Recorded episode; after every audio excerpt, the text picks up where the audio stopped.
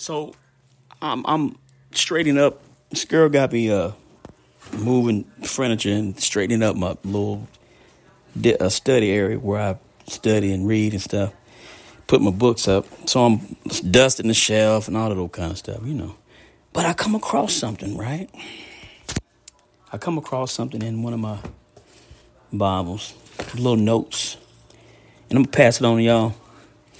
Little quotes, some good little quotes. And I'm gonna read them. You should live life in the same attitude of worship.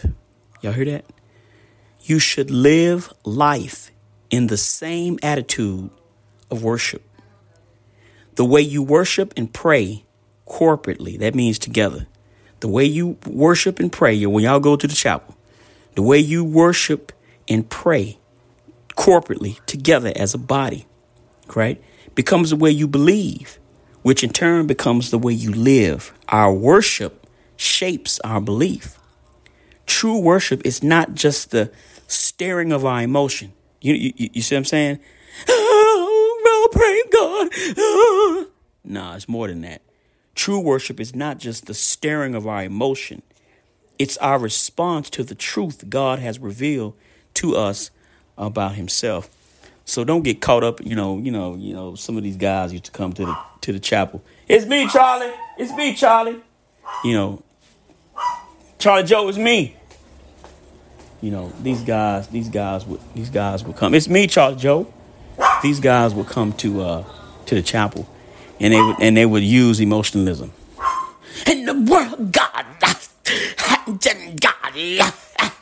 and I ain't with none of that.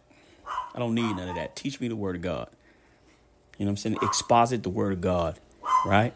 Explain the word of God. I don't need theatrics, emotionalism, all right? Y'all remember that.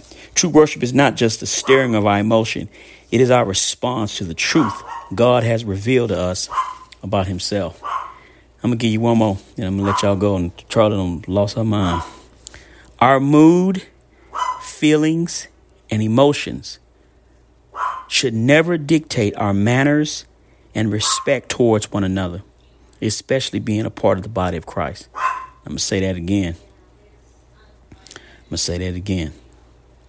Our mood, our feelings, and our emotions should never dictate our manners and respect towards one another, especially being a part of the body of Christ. And I've got Romans 12, 18. I got 1 Corinthians 1 and 10 through 1 John 3, 14 through 18. And then I got right here it says, if the Holy Spirit is operating among us, there should be no animosity or bickering among ourselves. So in the body of Christ, man, y'all, y'all boys and y'all sisters in the chapel, it shouldn't be no issues, man. You know what I'm saying? And if there is, y'all should come together and reason together. And like, you know, Christ said in Matthew 18, man, hey, man, go tell your brother, your sister their offense, you know, and, and make peace, right? They don't want to listen. Okay, then take somebody else with you. And then, you know, there's another step. Y'all follow the steps what Christ said. But, okay, Nancy, don't drop something, broke something. Uh, we, we shall return.